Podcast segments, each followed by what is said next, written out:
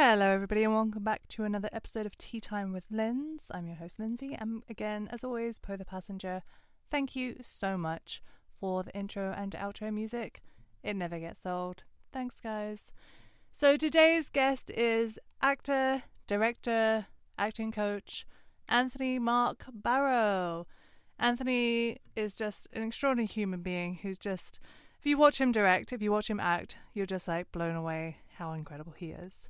So I'm very excited about this interview. Thank you so much, Anthony, for coming on. You can follow Anthony on social media on Instagram at Anthony Mark Barrow. And you can also follow him on Twitter at Antonius Marcus, and all these details will be in the episode description. All right, well, without further ado, here's Anthony.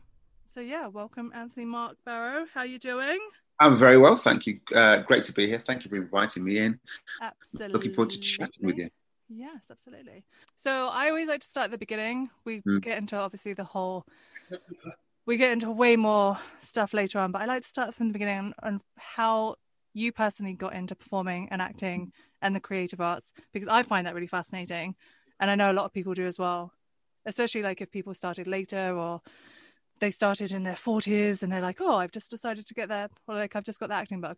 You know, Mm. everyone's got their own journey, Yeah, yeah. um, and everyone's journey is so different. So So I uh, originate from uh, the industrial town of Birmingham, which no one knows. It's kind of 100 miles approximately north of London. And I'm an only child. So obviously, you know, as an only child, you have hours and hours and hours, weeks, months, years, days to kind of occupy yourself.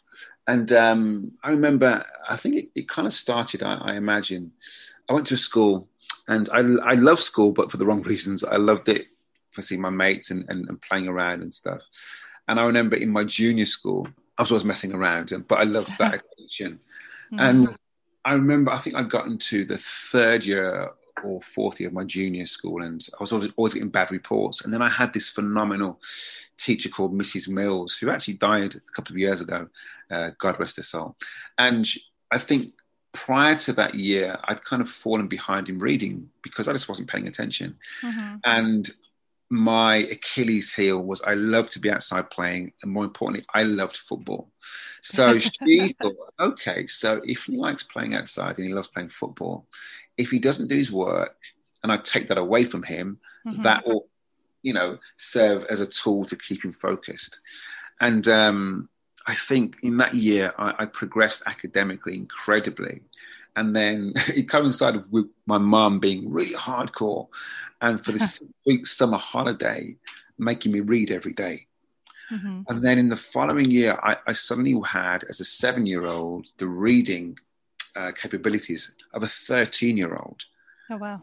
So then I just started to, to devour books and I would read books and my mum would send me to bed and have to come and take the book away from me. At midnight, I'd be under the cover reading, reading, reading. But suddenly you're, you're reading all these books and your imagination is being ignited and you're seeing Mhm. these, these worlds and, and reading these stories, some of them fantastical. And that kind of sparked an interest in otherworldly type things. And again, just loving being part of the school nativity, you know, Yeah. it wasn't necessarily a hugely artistic school, but once a year, I wanted to be one of the three wise kings, uh, and I loved that. And you know, any opportunity to, to kind of uh, to perform, and I think even in those formative years, if I'm totally honest, I wanted to be an actor. I didn't know what that was, but I knew that when I did something, and the response I got from my, my peers or my classmates, or up on stage in a school play, I loved that. Mhm. But I think one of the things, even at that maybe early age, is I had a stutter, which I still do now, actually. And uh, that kind of really kind of, uh, I guess, worked detrimentally to wanting to be a performer, thinking, oh my God, my stutter's going to get in the way. Mm-hmm. Now, sadly, I didn't come from parents who were enthused by the idea of anything to do with entertainment or, or sport. Yeah. So left secondary school, sorry, left junior school, went to secondary school. And at that point, I chose drama. Mhm. Oh my God. I absolutely loved drama. I loved reading plays. I loved the chance that we had each week, every Friday, afternoon after lunch to uh, to explore all these plays that we haven't never done before, doing the improv, and that's when I knew. I thought, God, this is what I want to do. Yeah. Uh, again, didn't even know that you could do it as a job. I Had no idea about acting, but I knew that this is what I wanted to do. Mhm. Um, so then I never forget choosing drama as an option. And then eventually, I think in the fifth year, our final year, you had to go and see your careers officer. Mhm. Uh, I remember seeing mine. right. And walking in there, uh, telling him what I wanted to do. You can't do that. Yep. to get a job in a factory, that's a sensible option. I said, no, no, no, I want to be an actor, but you can't do that. yep. Why? Look, just get a job in a factory. That's more realistic. And I was devastated. I'm like, here you are, you're a careers advisor. That's the career I want. Why are you not advising me to go down a particular path? hmm So, you know, I, at that point, I kind of hated school, wanted to get out of school, didn't really know what I wanted to do. What I did, but I didn't have anyone who was an actor. I had no one to turn to, couldn't speak to my parents about it. So then just left. And I remember going to a local college doing a BTEC in business and finance. Why? I'm the least business minded person I know. uh, but actually, I did it because my mates were doing it. And I thought, well, yeah. they've left. I want to hang out with my mates Yeah. I hated it. Uh, I think I left after like four or five months and just ended up working in fashion for a while, just working in various clothes shops because I was quite into fashion and, and stuff. But from 16 to kind of 19, I was kind of ambling by. I think my mum and dad were concerned that I didn't have any direction. Yeah. And um, I remember thinking, yeah, I don't know what it is I want to do. I don't know how to be an actor. So I reached a point in my life, I thought, I need to get out of Birmingham, but I didn't know how. I thought, I want to go traveling. hmm But I thought, I'm not the type that's going to trek around Europe with a backpack. so I thought, oh, cruise ships. Yeah, they sail the world in relative luxury. Let me do that. so I worked on a cruise ship for a while and had just a great experience. But in that time, what I was able to do is get away from familiar surroundings and think, Uh-huh. well, what is it that I want to do in terms of see various parts of the world? And I came back and I thought, no, I want to act. So I remember, and this is where fate now kind of kicks in. It was Christmas time, and I opened up the paper, and there was an advert, and there was an interview with a local actor who was at Birmingham Theatre School. hmm And uh, he spoke about the part time drama training there, what he got from it. And I thought, oh my God, that's kind of what I want to do. The, next, the very next day, I phoned them up, spoke to the principal, and uh, he invited me down. Sorry, I need to go back a bit. In the, inter- in, in the interim, I'd actually signed up to a local college and I was doing English and literature and drama. I love the English literature, but for the first time, I was doing a drama course outside of school, and it was just what I wanted. And part of that was a trip to the theatre. I had never been to the theatre in my life ever. Oh wow. And the first play, play I ever saw was A Doll's House by Ibsen. Mhm.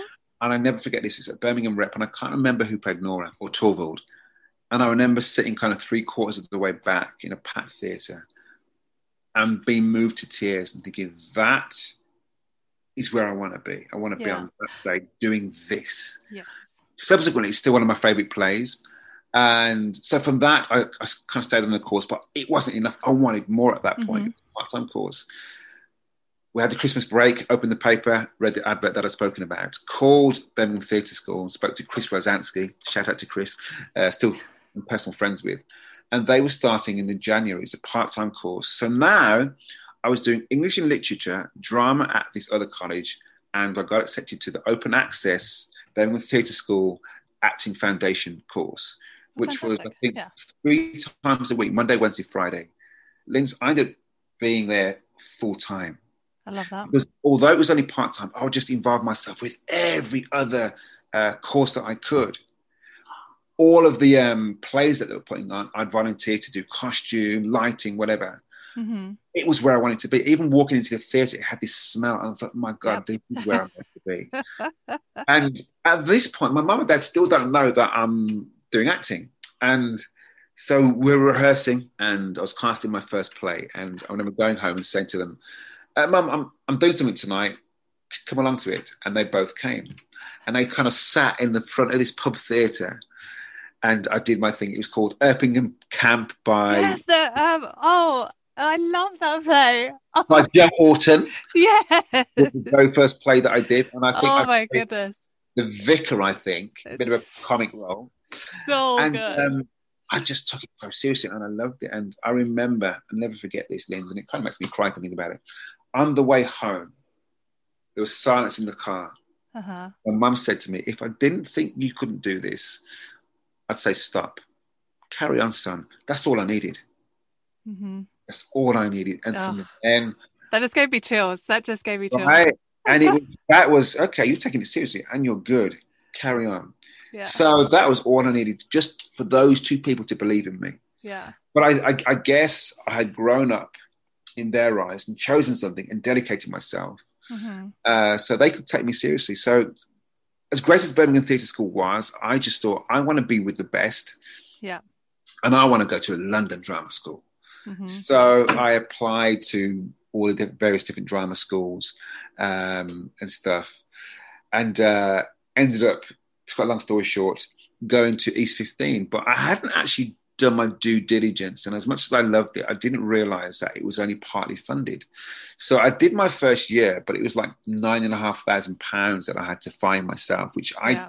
Couldn't. So I was writing to loads of actors and to different funds. And, you know, Simon Callow sponsored me. I got part funding from Anthony Hopkins, a few other actors, and I managed to scrape together the fees.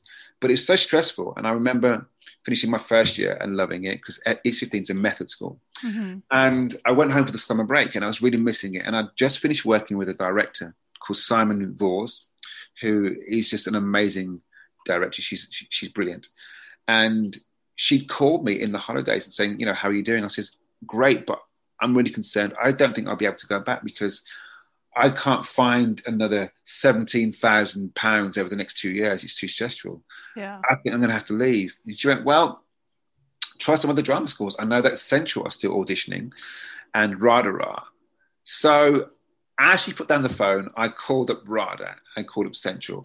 RADA completely put me off. The woman who answered was so rude. Oh, I hate that. I thought, oh my God, I'm not going there. They intimidated me. Mhm. And then I called Central and I said, look, I'm currently on the course at East 15. I can't afford to go back, but I'd like to come on audition. Do you do a straight transfer? And they were like, no, we're a different school, different methodology, but you're quite welcome to come on audition. So literally, they called me in within a week and a half. And I remember thinking, okay, what piece am I going to do? And I remember picking Othello. I thought, well, I don't want to do Othello. He's too cliched. I'm going to do Iago. So I went in and did Iago. And they kind of looked at me as a panel. And they asked me to step outside. And I stepped outside. And then they said, can you come back in half an hour? Came back. Did it with another uh, student actor who's already there. Mhm. I think that day there's about 40 people there. And they offered me a space on the spot. Stop. Love it. And when I walked in, again, I could still smell it and the history of the place. hmm And at the, at the time, I'm with him, I'm still at St. I'm still at East 15. And I remember just being overwhelmed, jumping back on the train in the holidays, going to East 15 and speaking to the principal at the time, John Barali, saying, Look, John, I love this school, but I can't afford to come back. I've auditioned for East 15, uh, for Central, and they've offered me a spot. He then starts offering me kind of, Look, well, you don't have to leave. We can sort it out. But at that point, my mind had already been made up. It was in central London. It was Yeah. one of the big schools. So regretfully, I had to leave East 15 and started at Central. Central's fees at that time were 1,500 per year, as opposed to nine and a half Yeah. thousand. I could manage that, Linz, even with part-time work, with the grant. Mhm. Linz, within one term, I went from paying one and a half to no fees and having grants given to me. Oh my god. So all that to say, I think you end up where you're meant to go. Yeah. It's And- so true. I mean, invariably, I ended up doing four years. I did a year of method and a year of classical training, but I would never have traded in my year at East 15. And the three years at Central were the best three years of my life. Um, just working with phenomenal educators, great peers, and also gave me access to start going to the theatre. hmm Once a week, twice a week, I was at a theatre. Yeah. Going to the National Theatre and thinking, that's where I want to work. So that's kind of where it all started for me, really. I love Um, that. Oh, I just yeah. See just listening to that first of all, just your parents just getting on board because a lot of people Mm. don't have that. Yeah. And that that just gave me chills. But obviously, like I went to Central as well, so I, I know I only did a year and a half course there, but I'm just like, Yeah. ah, Right, right, I know I know the smells you're talking about in theatre. Yeah. Love them. But bear in Um, mind, Linz, you know, it's it was I was 25 when I went to Central. 25. Yeah. And at that point, I'd, I'd, I'd gone through life, knowing what I wanted, didn't have any direction, eventually traveling, opening my mind, and then starting drama training at 22. By the time I went to Central, I was so focused. Yeah. You know, I'd seen the world. I wasn't there to mess around. I was, I was absolutely focused. And uh, I think for me, it, it was beneficial to go later in life. I'd like to have had that maturity earlier on, but it wasn't to be. And I went when I was meant to go. Yeah. It's funny because I, I know Central, there's Central, there's like two other schools. I think it might be Drama Center, but they prefer older students. Yeah. Um, because I know a lot of people go at 18, but the Yeah. Jacques Lecoq School in Paris, they don't even take applicants until they're 28 years old. Yeah. Because that was my goal to go there. Right. Then I moved here, but I really wanted to go to that school in Yeah. Paris, and I was just like, okay, well, I've got loads of years to do that because I can't be like young. Got to be 28. I mean, 28 is still young, Mhm. but yeah. So when so after Central, Yeah. obviously we're going to be skipping a couple of years, but when was it you decided to move to LA and make that leap? Leap. Well, again, I was fortunate. I, I even before because of who Central are, uh, I was signed before I left, Mhm. and the agent that I was with at the time, I didn't get, my first TV job about six weeks before we even graduated. So Oh I was out working. Uh, yeah, um, it was only three lines, Doesn't uh, matter. Doesn't but it was my first TV gig. Yeah. And, um, I was out working and coming back to school to rehearse stuff. And um, that was my very first job. But my very first job on leaving drama school, the week after we graduated, I did a play in the West End uh, called Lady Salsa. Mhm. So that was my first gig as a lead in a West End show called Nice. Lady Salsa. Uh-huh. Um, so I had a dream start. You know, I was never uh, uh, uh, unemployed actor on leaving drama school. I was very Yeah. fortunate. The week that I finished Lady Salsa, I think I was doing that for six months. I need to go back a bit. So Deborah Warner had come into Central at the time and did a talk to students.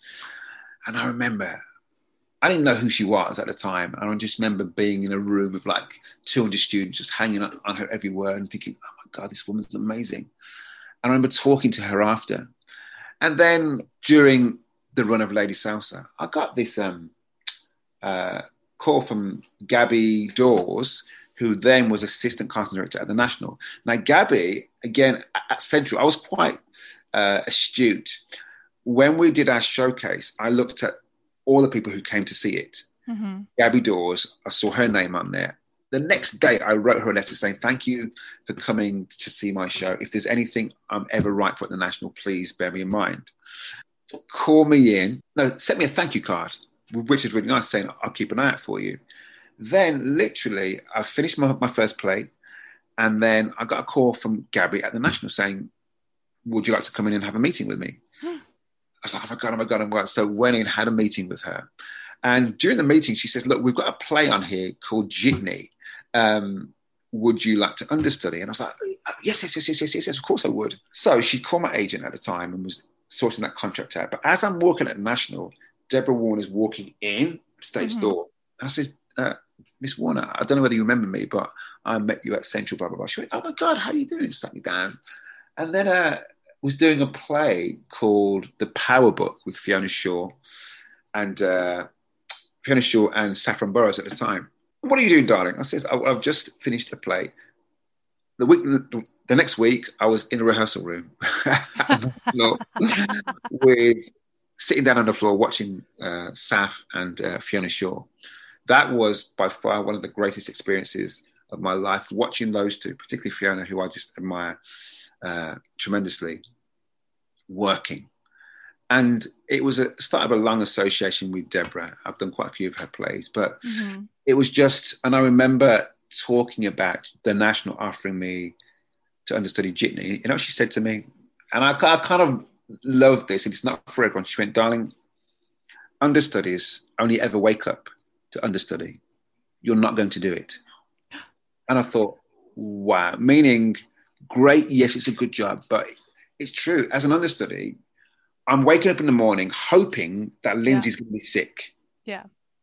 And if Lindsay's halfway good, she's not going to be sick. And even if she is, she's going to go on. And I held on to that. And I've never done understudying. Not that it's bad. It just wasn't right for me. And she kind of instilled that sense of, well, who are you? What type of work do you want to do? And never be second best. Not that understudy is second best, but for me, it was what I needed to hear. Yeah. So I had that to choose from, or three lines in her play. I'll take the three lines. Yeah. And again, so that was a, a, just a great association with working with the likes of her at the national, working on the Olivier stage, which was just incomparable. And um, that was really where our association started. So I ended up doing lots and lots of lots of theatre, working for Cheek by Jowl, working at the Barbican, working for Deborah uh, you really did have the career everybody wants when they just roll out dramas. Yeah, absolutely. But then it's about sustaining that, and yeah. you start to get known by casting directors and directors. I got the chance to work with Terry Hands, who started the RSC up at Theatre Clwyd in Wales, working on One Over the Cuckoo's Nest. That was a great experience working in Wales at their national theatre. And then I, I just started to kind of get a bit of TV. I fell in to the BBC casting department, and they were calling me in a lot. I was, I was doing bits and pieces for the BBC, never anything substantial. And I kind of remember it was a life lesson, Linz, that I found it a bit easy. Oh, this is great. I'm getting lots of castings. I'm working. The BBC were calling me to do, you know, five lines here, ten lines, ten lines there. Mm-hmm. And I remember it was a, a series called Sea of Souls shooting up in Scotland. And it was really it would have been my first real breakout in terms of going from the guy who pops up with like 20 lines to it was a guest star. Nice. And I remember loving being an actor. And my casting was on Monday morning. And I was very much loving being a single actor in London, going out partying. and I remember getting the sides on a Thursday for the Monday. Yeah. Friday night came, oh, I'll learn them Saturday. Saturday night came, oh, I'm out, I'll learn them tomorrow. Went out Saturday, had a huge hangover, kind of looked at them on the on the Sunday and went in, I think it was like 10.30 on a Monday morning. And I had the sides in my hand, thinking, yeah, I'm a great cold reader, I'll just read it. And I remember, I can't remember the name of the casting director now, it was years ago, kind of looking at me. She'd called me in about two or three times. She'd say, what's going on with you today? And the lines were all over the place, kept looking down. And uh, my agent at the time called to say, what was happening in the casting today? Because I wasn't on it, I'd taken it for granted. And interestingly enough, a good friend of mine, David Jesse, got that mm-hmm. role, and he's gone on to do great things. But that's a lesson to anyone, I think, that I would pass on to young actors is never rest on your laurels and never believe your own hype. Yeah. Work. And it, it was such a, a sobering lesson for me. And for me, Linz, I never quite recovered from that in terms of going for things that I really wanted to go for that I knew I was right, whether I'd lost the confidence that a casting director had in me. That's not for me to say. But looking back, so yeah, that was a great sliding doors moment in as much as what would have happened had I prepared more as opposed to not. But uh, for me, I just felt that I was in a bit of a wilderness. You know, one of the dangerous things that all actors go through, I think, at times, is comparing yourselves to your peers, to your friends. Yeah. And I started to do that, which I think is incredibly dangerous. And saying, well, so why? Dangerous. And that's why am I, I was going to bring up. Yeah. Right? Why is that person doing that? That's because mm-hmm. they're meant to. That job is for them. And just becoming increasingly frustrated. So I ended up doing a play called uh, The Wedding Dance, which was produced by Bolton Octagon and went on a a nationwide tour. And um, one of the cast members uh, is now my wife, but at the time she wasn't my wife. And um, she had just gotten her green card. And, um, you know, she was moving out to America. And we kind of got together, but it made no sense because why would you get together with someone who's leaving the country? Yeah. just got a green card. So on my first trip out to LA, you know, I'd never even thought about uh, working in America, and I, and my previous agent had mentioned, oh well, maybe in five years' time, six years' time, we'll think about America. I was like, no, nah, I'm not interested. Don't want to do TV. Don't want to do film. I would have been quite happy spending all of my working life at the National and the RSC. Mm-hmm. But then on my first trip to LA, never been to LA before, I thought, oh my God, it's a great lifestyle here. Yeah. It can be seductive, but also, my God, I can actually work here. I've got a transferable skill. You know, in terms of the job that I do, it's an abundance here. There's a, there's a demand for it. So I applied for the O1 visa, which I got, thankfully.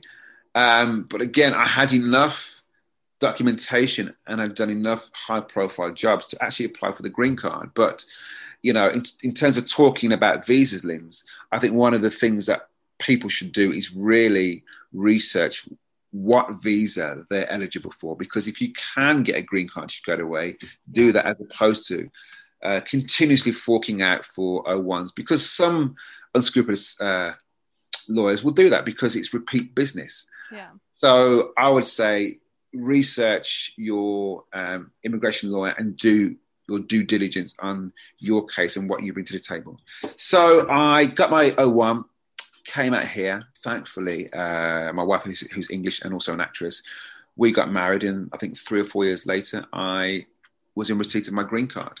But the transition, I think, was kind of difficult in as much as I think within the first two years of being here, I was going backwards and forwards to work the first time I went back, um, I think it was for, I think it was for Cheek by Jowl, or I went back to do another Deborah Warner play the last time I worked with her. Mm-hmm. So I was always drawn back to going back to work in the UK. Yeah. But I think, and it's a long time, that's now nearly 10 years now.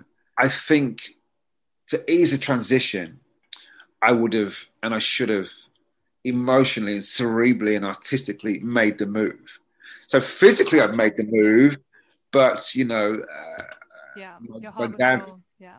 My dad, who who since passed, he was still alive, as as is my mom, and I was I'm very close to him, so I kept going back. That was a pull.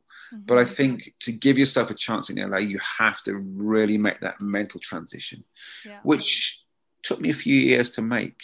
I d- I don't think you're alone with that either, because I feel like it took me a while. Mm. I think it maybe took me about a, a couple of years. Just yeah. Really fully.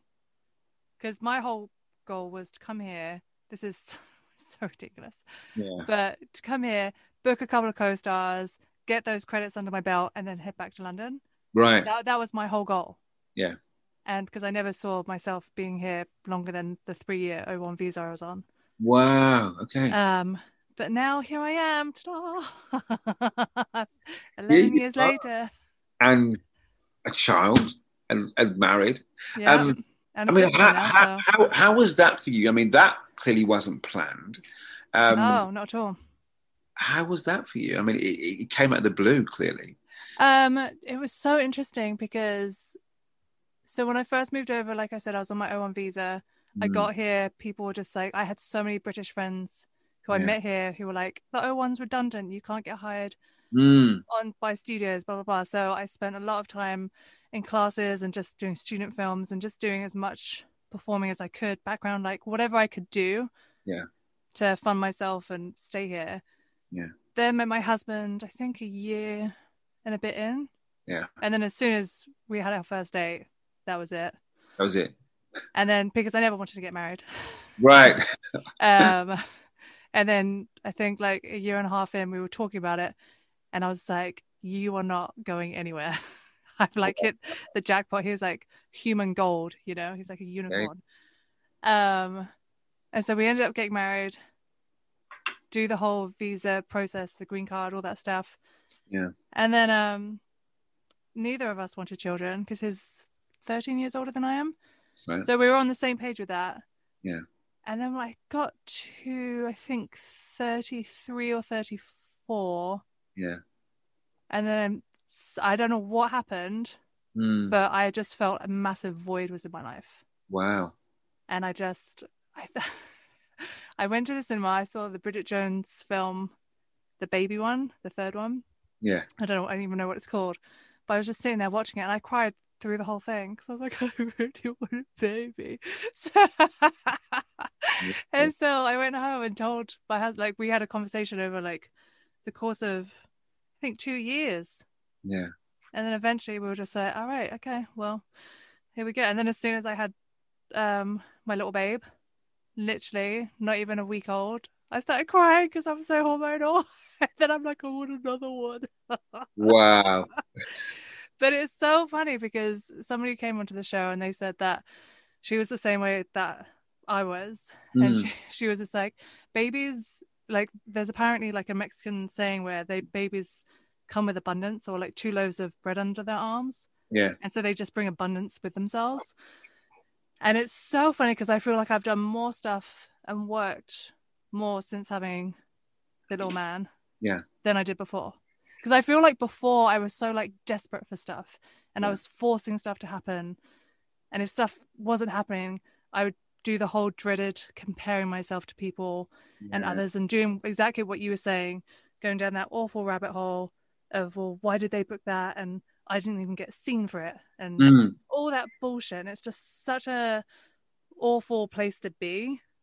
Well, isn't it bizarre? And I don't know whether it's the same for you, Linz, because I know that we're both parents. That certainly, you know, I'm seven years in now with my wonderful uh, little boy. Having a child, being a parent, certainly for me, I can only speak from my perspective, absolutely puts this acting thing into perspective. Oh, 100%. 100%. I, and I, I don't mean to be dismissive of this great craft that we're both a part of. And I absolutely care. But in comparison to my son, I don't care. I don't give a shit. Yeah. If I don't book a job, I don't book a job. I don't care because the my most important role mm-hmm. is that of a father. Yeah. And I don't know whether it's taken a bit of the the hunger and the edge off me as a performer, but I don't really mind. Everything is now into perspective. I have to provide yeah. for him in terms of spiritually, emotionally. That's the most important thing, not booking a job. I'm still auditioning. If I book a role, great. If I don't, I'm all right with that too. It takes that thirst and desperation away for me personally. Yeah. Because now I'm just enjoying everything and now I'm just like so grateful to mm. even be seen. And if I am like right for the role, I'm right for the role. If I'm not, oh well. But yeah. it's it's definitely changed because before I was just so like living, breathing. Yeah. This is all I was doing was mm. pursuing acting, doing classes, going to theatre, seeing as many films as I could. You know what I mean? Like just yeah. immersed in it. And then my little monkey comes along, and I'm just like, couldn't give a shit if I don't go to the theatre. And and it's not that I don't give a shit because obviously I still I'm still pursuing it. I still absolutely love it. It's absolutely 100% without doubt what I want to be doing. But that desperation for me has completely gone. Absolutely. And like when I did the monologue slam, he was mm. five months old. Mm. And before I would have been like putting so much pressure on myself. Yeah. And I just walked out and was just like, do you know what? Just fuck it. Just have so much fun. Right. Have so much fun. And I literally had the funnest of fun.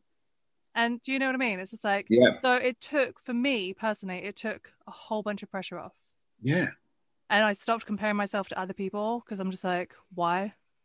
What's right. the point? There's no point. I mean, I stopped comparing myself to people a long time before he arrived, but that just kind of put the nail in the coffin for me because I'm just like, Absolutely. no point. And I'm just, I was just like, something switched as well because I was happy before. Mm. But when he arrived, it just felt like all the colors of the ocean and the the sky. This is so cheesy. no, it's not. You know what I say, Linz, when I'm trying to explain what, again, for me, fa- fatherhood or being a parent is, I say, if you go back to yourself as a kid, waking up on Christmas morning, mm-hmm. that's for me what parenting is like.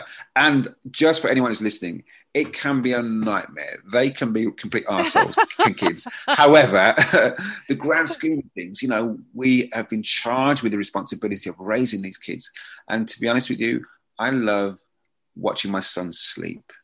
Oh, I do it all the time. It's it can so be a brat all day, but then when I look at him, I think, oh my God, I'm excited yeah. for what the next day can bring because mm-hmm. every single day they're seeing things for the first time, experiencing things. And actually, do you know what they are?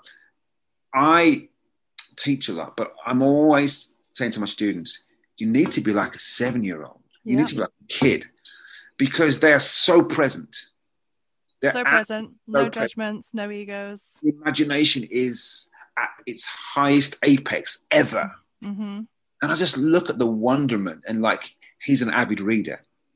So who reads something and he loves regurgitating and sharing it with you. I'm like, when did we become so jaded but that we read things? I'm like, oh, okay, great. I'm like, Yeah. we need to be like that again, be excited about discovering things and then sharing it. I Mhm. think it's the greatest gift for us as artists to be around, and certainly for us, not to exclude anyone, being fortunate enough to raise kids because it's such a great lesson for actors, I think. it really like I, I mean like i said it opens so much just of my brain and my heart and it's just it just made me so much happier which i Mhm. was just like oh i'm already happy but it just excels Yeah. and then just watching him play and i had the same conversation with one of my acting coaches because he has two children and he was just like you just have to go back to exactly what you were saying go back to being super childlike Mhm. and just take that ego away and just Yeah. because they don't think about stuff they don't care if it's like like they're not judging i think Right. that's another big thing is like children don't judge themselves and what they're doing No. and so when he came along i'm just like oh i've been doing that to myself for Yeah. so long and i had no idea i was doing it Yeah, No they idea. question, but they don't judge. Judging is something that they, I Mhm. think, uh, develop from us, from school, from from peers as they get older. But yeah many questions, it's never judgment. yeah They're so open to suggestion. hmm And that's what I love. You know, as actors, we can be present and be open and just ask a million questions. And it's fine not to know. It's fine not to know, oh 100% yeah you know. Um, Mhm. We're very lucky, I think, you and I, and many others who are fortunate enough to, to be raising children. yeah it's definitely it's definitely opened my eyes and i mean i it was funny because i so i had a guy on the podcast ages ago and because i was not going to bother like looking for a manager or like looking for stuff until after the second babe was born Mm. and i got so inspired by his story that i was just like you know what i'm just going to do it now i know i'm pregnant i know people probably won't like hire me or whatever but I ended up booking my first co-star for an HBO show, which I was just like, "What?" And it's been so. Bravo. long. Bravo, by the way. Thank you. Um, but again, I went in because I'm just like, well, pr- I'm pregnant, not gonna get this. Do you know what I mean? So I went in with that whole like not not caring attitude, but like just being like, well, you know. And then just recently, I just signed with my manager, and I'm just like, okay, it's it's that kind of that energy you put out as well. And Mm. like I said, it's just not that desperation anymore that I used to that I know I used to have Yeah. and I, that whole comparing thing, which I think think, also- is yeah, I think also as well, it's it's the season that we're in, the period of transition that we're in, in terms of finally and not before time. You know, maybe ten years ago that wouldn't have happened. That hello, I'm a pregnant working woman. I- Mhm. I would like to work. I'm still able. I have hands, head, feet. I can still work. Do you know what I mean? yeah, And now with the uh, dramatic change that's happening in Hollywood, why should you not go in for a role when you are pregnant? yeah, it's so true. And my manager the other day, I was just like, "Are you going to put me out for stuff?" He was like, "Yeah, of course. I'll just tell them." Until those the waters situation." break, absolutely. yeah, yeah. And I was like, "Okay, thank God. Okay, good." Because my old agent was just like, oh, "I'm not going to submit you until after," and I'm like, "Okay." I mean, So I can't remember which Hollywood actress it, is it, it was doing which show, but I remember a few years back when she was pregnant, all the shots were suddenly there. Hello, I'm still working. I, you know, we can we can make it work. Camera angles, Yeah. well, that's the- yeah. For my shot, it was literally just here. right? So I'm just like, perfect. You don't even see my belly whatsoever. Right. And even at that time, I had this dowdy, like 1950s style dress on. Mm. Then I'm just like, you can't see it anyway because I have this apron over. you- Like I've showed people people pictures, and they're like, Yeah. "Huh, you don't even look pregnant." I'm like, I know. Yeah. So, have you found that since having your little man, that your community of people has just like, you've kind of, it's not got smaller because it's going to get bigger, obviously. Yeah. But like, just the people you used to surround yourself with has changed. Um, not really for me because I'm quite a, a hermit anyway. Um, and it's interesting. I mean, one of my best friends, and certainly a, a friend, but also a mentor of mine, who we all know, Jimmy Akingbola. oh yeah. If I'm ever going to hang out with anyone here, it would be him. He's moved back to England for many more work opportunities. He's always working.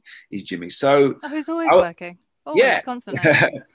I was never a kind of expansive party goer anyway. You know, I'm I'm quite boring like that. Um, I hate networking. Uh, I've never been into it. There's nothing wrong with it, but it just doesn't sit right with me. Yeah. I'm of the belief, this is just for me, my work will network for me in terms of, you know, I can go to a million parties, speak to someone who's drinking who will never remember me the next morning. Um, you know, I can hand out a million business cards that get left in someone's car or whatever. Uh, so I was never kind of into that kind of networking. So my circle of friends, and being a male as well, um, I tend to gravitate towards the Brits a lot. Yeah. I, I, I just tended to find for me that because LA is such a transient place, I found the inhabitants or the people that I met, certainly when I moved here, to be what we'd call, I guess, in LA, flaky.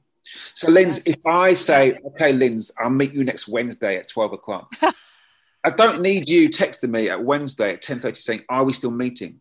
Well, yeah. that's what we said last week. Yeah. And that are we still meeting is are you looking for me to give you a caveat to get out of meeting? Mm-hmm. Because something more important has turned up. And, you know, I tend to find, and maybe I'm generalizing that, as Brits, we're absolutely more transparent.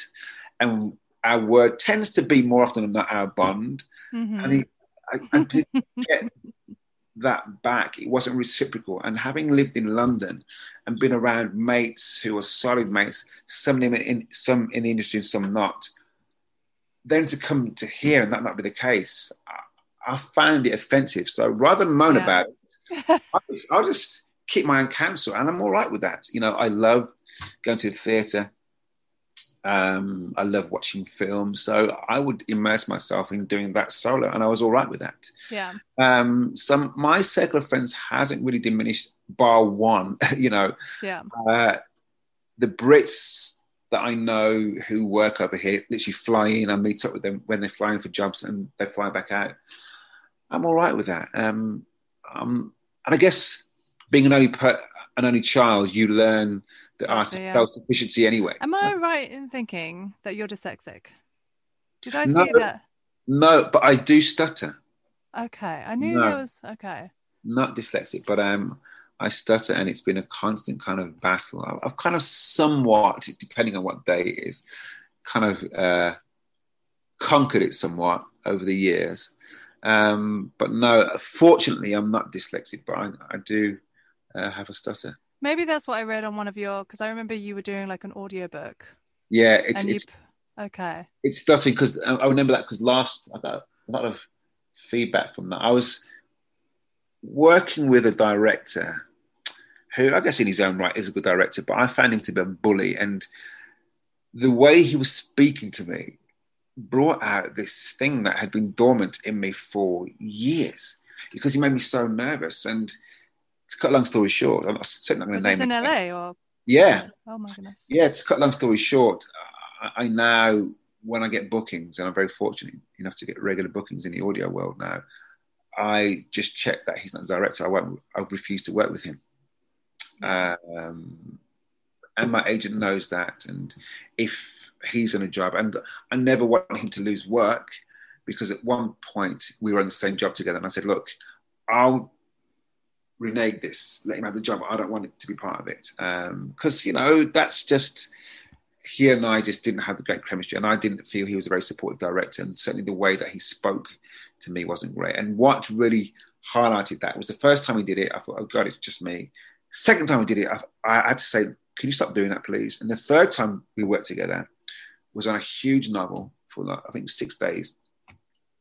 And the engineer said to me, I have never heard a director speak to anyone like that. Hmm. He says, I'm, I had to say something to somebody. And I thought, you know what? Thank God. It wasn't just me being paranoid. Yeah. And I called my agent and said, right, never put me down to work with him again, ever. Yeah. If we're on the same job, I just won't do it. So that was it. And it made me just speak about stuttering and, and how many mountains we have to go. And again, I'm very fortunate enough to now be immersed in the audiobook world. Yeah.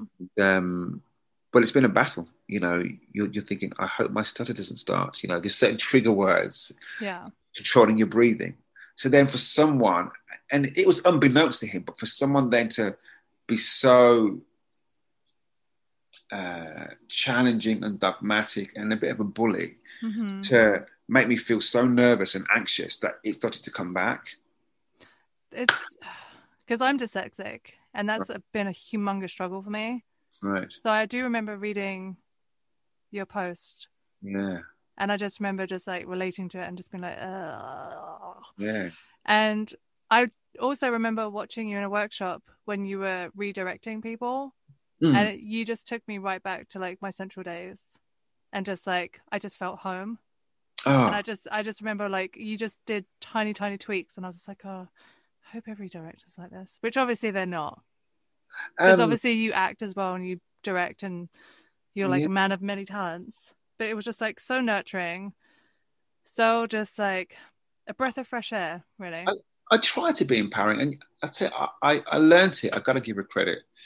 Um, and not everyone can work with her, but I love her. Uh, Deborah Warner, in terms of whatever you bring in, hmm is what she's going to work with. Yeah.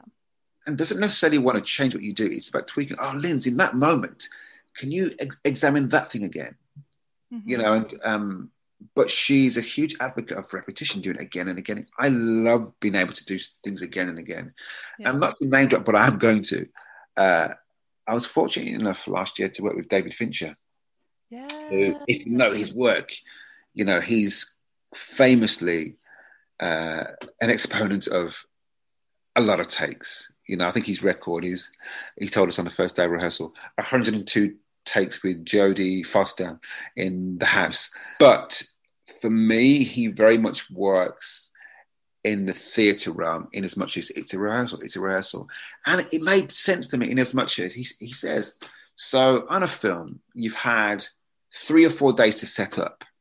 You've got lighting, sound. And for an actor to come in and do two takes and move on makes no sense. Give lighting chance to get it right. Give costume chance to get it right. Give sound chance to get it right. Give the actors chance to get it right. Mhm. So if it takes 100 takes, that's okay. Yeah I And like that I mean, not many directors can work like that because they don't have the license to, Mhm. but just that attention to detail, it taught me so much. And also patience. Patience, And I think yeah. a lot of actors take redirection personally. No, it's about what you've got, Linz. Let's keep examining it. Let's keep excavating it. yeah And having the patience and the wherewithal to sculpt. That is craft. That is the craft. Anyone can go in and just hit a mark and say lines. Great. And I say to my students, I have a child, Linz, who can learn lines. My son, he's seven. He can he knows half of the Hamlet to be or not to be speech. Mhm. But does he understand what he's saying? No, he doesn't. yeah And I actually did that as an experiment because I'm like, I work with so many actors who think that knowing the lines is the job. No, you must understand what you're saying. yeah So then when you work with these phenomenal, great directors, and I think that really does separate them from the generic directors, and the, there's, there's lots of those around. Those guys, you see why they're the best at what they do because Yeah. they nurture and empower actors. But you do have to come in with having done the work. Of course, yeah. Yeah. But then it's also fun because like rehearsing a play is part of the fun of doing the play because you find all of these new ways to do it. Or you know, Mhm. and but like to do a scene 102 times, that's just because I feel like when you're filming something, when you only Mm. have five takes, you're just like, oh, I wish I could have done that again. Thank you. You know, you know what I mean? Yeah. And it's just like, but that's what you love to do. So why would you not want to do it as many times as you possibly could? Right. So- We um on the set that we worked on last year, there was a French actress, and I think it was the longest uh, sequence of takes in the whole. Uh, one line uh, she had to deliver. I think we must have done it at least forty odd times, at Mhm. least, maybe sixty. And you know what? Uh, uh, I knew he was getting frustrated, but you never know. You never saw that Yeah. absolutely calm. He'd leave the video village, walk all the way back down, have a chat with her, walk away back up, walk back down, walk back up. Even tone. Love that. And I think had she not gotten what he wanted, we'd still be there right now. Yeah. she got frustrated, interesting enough. And I'm like, no. In fact, and the actors were open because that's we, we just knew that's what Fincher does. Lots of takes, yeah. and we're right with that. But suddenly when it's on you, you're like, oh my god, oh my god, you know. But um, so I incorporate that. I'll try to with how I teach, how I direct. Mm-hmm. And yes, actors can get you frustrated, but just holding their hand, nurturing them, and I want to empower them. Yeah because that's what it's about. Yeah. um, so just going back to the audiobook with the stutter, mm. when like how because I'm sure people would want to know because I'm sure there's so many people out there who have like something going on, like yeah. some anxiety or whatever. How did you overcome that, especially in that moment? I had to breathe. I just had to breathe. And the way I approach audiobooks, even now, I just finished one last Wednesday. Congratulations. When I get a booking, I'm like, oh my God, oh my God, oh my God. First of all, how many chapters? Uh, because, you know, it's, it's, it's, it's, it's hard and it is long and it's, it's tough on the concentration. It's tough on the voice. And you have to prep. But also, I tend to take literally, Linz, one word at a time. Perfect. One foot and the other. I remember, oh, I, I, kind of messed myself up. Last Wednesday, I'm on the last chapter, Linz, right? Yeah. I'm now on the last page. So I know I can see the finish line. Linz, I have never made so many mistakes. Linz, I can see the bottom of the page. I've done the whole book. Linz, I, I promise you, this is no exaggeration. I think it took me probably about 15 minutes to finish that last page. Oh wow. Don't ask me why. All the words I knew, they were simple words. My brain had just kind of reached saturation point. Yeah. I just turned off.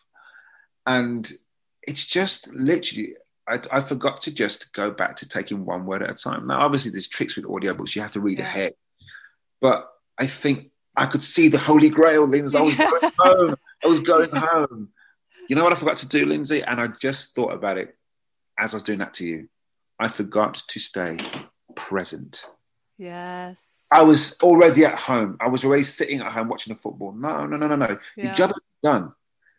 Go back to one word at a time. One word at a time. And in terms of how to how I tend to conquer the stutter, I take my time. I have a very specific delivery that works for me. I just am very methodical in my audiobook delivery and i tend to try to be a bit poetic with my delivery i try to paint pictures with words mm-hmm. Um, i'm not one of those audio readers who read quickly i don't want to I, for me i'm giving the words the gift of words to the mm-hmm. audience and i want to be a painter there's a blank wall and i'm just painting these pictures and that gives me control as opposed to sometimes you get passages that will run away with you yeah. When I allow that to happen, I start to stutter. So interesting. So that's what works for me. And sometimes it can be triggered by meeting someone that makes me feel really, really nervous or makes me feel that I need to be anxious. Yeah. So then I just have to remind myself to breathe. And also, what stutterers do, I'm sure I'm not the only one who does this, grow up and there are certain words that you know are triggers. So what you start to do then, I choose other words. Mm-hmm. Yep. Or I read a lot, so I might, norm, under normal under normal circumstances, have an easy word, but I'll, I'll, choose this kind of long syllabled word, which sounds really posh, but it's actually a lot easier to say. Yeah. Um, so you you find coping mechanisms. Yeah, that's what I do with dyslexia, because there right. are some words I can't even pronounce. Right and I just find a different word. So if I see something in a script that I can't say, I either try and break it down, or if I yeah. know it's going to just trip me up, because you know when you figure something out, I'm just like it's still going to trip me up. So fuck it, I'm just going to change it because right. I'm not changing the meaning of everything or anything, and I'm just like mm-hmm. if it works, it works. If it doesn't, you know. But. Well, for us stutterers, if we learn some text, it's that's all good. Yeah. Very rarely that doesn't happen. When I learnt text, I never stutter. and I don't know why that is. I mean, I've looked in, in terms of my amateur sleuth uh, moments, I've looked into and read various papers about why people stutter, and there's no definitive answer. I don't know where it's come from. From me, my, none of my family do that, but it's in me and it's inherent, and I'm all right. I've embraced it and made the most of it. Mm-hmm. Uh, but it's a work in progress. Yeah. You know, but it's interesting how you found your coping mechanism as well in terms of right, I'm just not doing it. you know, I get that. I get it. Absolutely. Yeah. Well, it's just you know, like if I if I can't figure it out, I just have to like can figure it out. Mm. I just have to say the word super super slowly. And if yeah. I do it in an American accent, that's fine because Americans speak very slowly. Yeah. But if it's something that I just know is gonna keep tripping me up and I just know like I, all I'm thinking about is that word that's on its way. Yeah. And I'm just like, do you know what? Just take the pressure off. Right. Because I'm like what you were saying about being present. I'm yeah. not being present. Right. And if I'm not being present, I'm not being authentic. Right. To the work. So I'm just like, okay. So there you go. Well, Yay for us. Yes. Is there anything else you wanted to add? Anything? Any other little tidbits you have? Um. I feel like you've yeah it's a marathon, not a sprint. You know. Yep. Say that all the time. I am because I'm dealing with actors all the time, and I think they are under incredible pressure nowadays with this thing called social media. Yes. You know, to be to to curate who you are, to mm-hmm. curate the jobs that you're on. And I really admire these actors who, and there's a lot of them out there who are not on social media. I know. I think, yeah. I think this thing steals so much of my time. Mm-hmm. So much, and, I, am trying to use it less. I'm, I'm certainly not on Facebook as much as I used to be. I had to um, delete it. Yeah, I mean, it's great because I'm able to stay in contact with people back at home. I, I, it's more of a personal page for me than Instagram is. Instagram for me serves a platform for me anyway for fatherhood mm-hmm.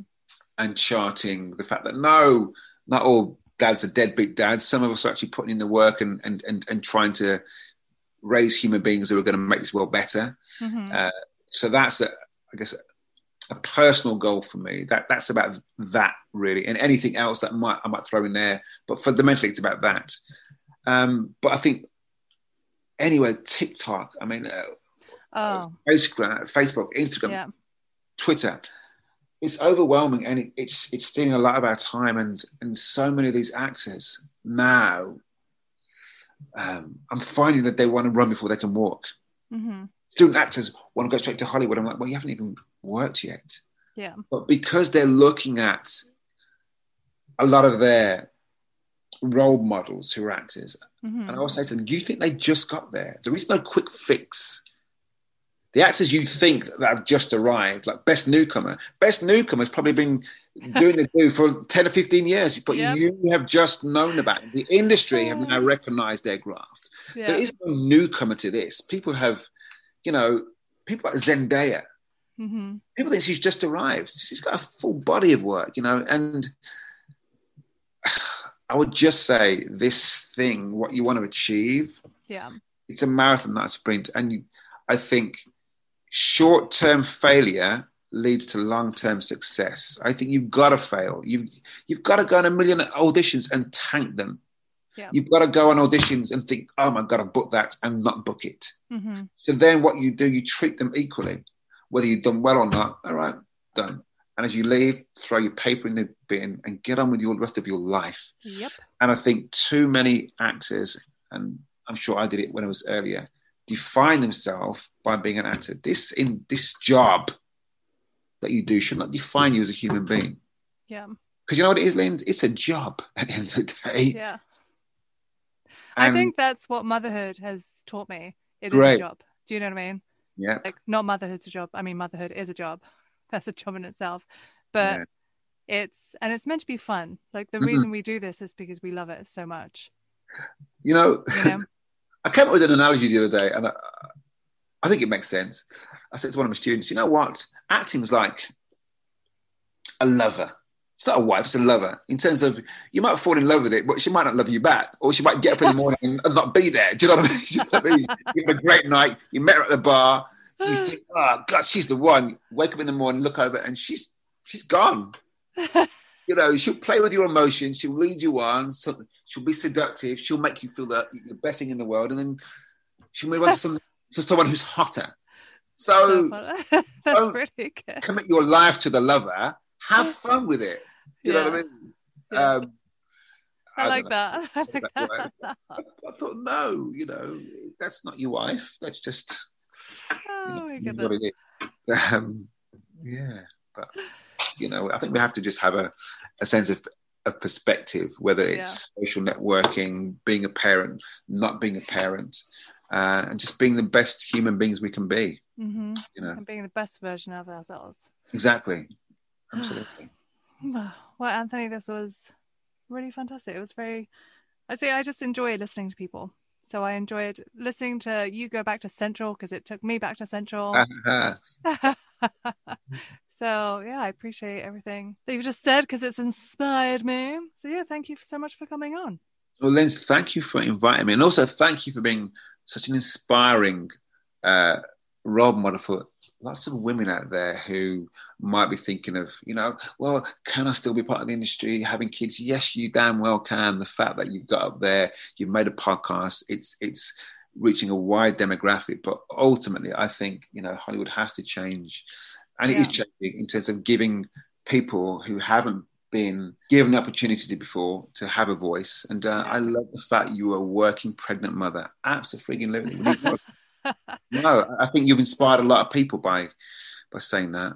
Well, it's funny as well because um, so I feel like one of the reasons why I didn't want to have children was so selfish, like for me because I was so like into the whole acting and that's all mm-hmm. I wanted to do. Didn't want to do anything else. Didn't want any like obstructions or like anything in my way. Yeah. You know. And now that I have my child and I'm having a second, I also knew a bunch of mothers. They were a lot older than me at the time because when I first moved over, I was, I think I was 27. Yeah. So a lot of them were like in their 40s who I knew. Mm. And I saw them working yeah with two kids and one of them was working all like she's still a powerhouse and she's still like consistently working on video games motion capture tv yeah. shows and still to this day i'm just like i'm just absolutely in awe of her yeah. and there are many women like that that i was yeah. like well you know what if claudia can do it i'm sure sure i can do that too exactly so it was when i but you know what we all have to reach that stage by ourselves mm. because i wasn't ready definitely at 27 yeah but you know at 34 35 i was just like give me the babies give me babies so well I salute you. And also, you know, whether people know or not, you're also a flipping great script writer as well. And, you know, I was very fortunate enough to work and collaborate with you on a wonderful script. So you're doing stuff, man. I think you're a great trailblazer for women. I think you're a great example of, you know what, I'm going to make it happen. So I salute you. And we're still trying to make that happen, just FYI. That and you will. Yeah, it's going to happen. It's just like, you know, you know what films you're trying to get a film off on its feet is like. I'm sure it's just like, ah. Yeah. but that's why we did the trailer just to like kind of whet our appetites a little bit again.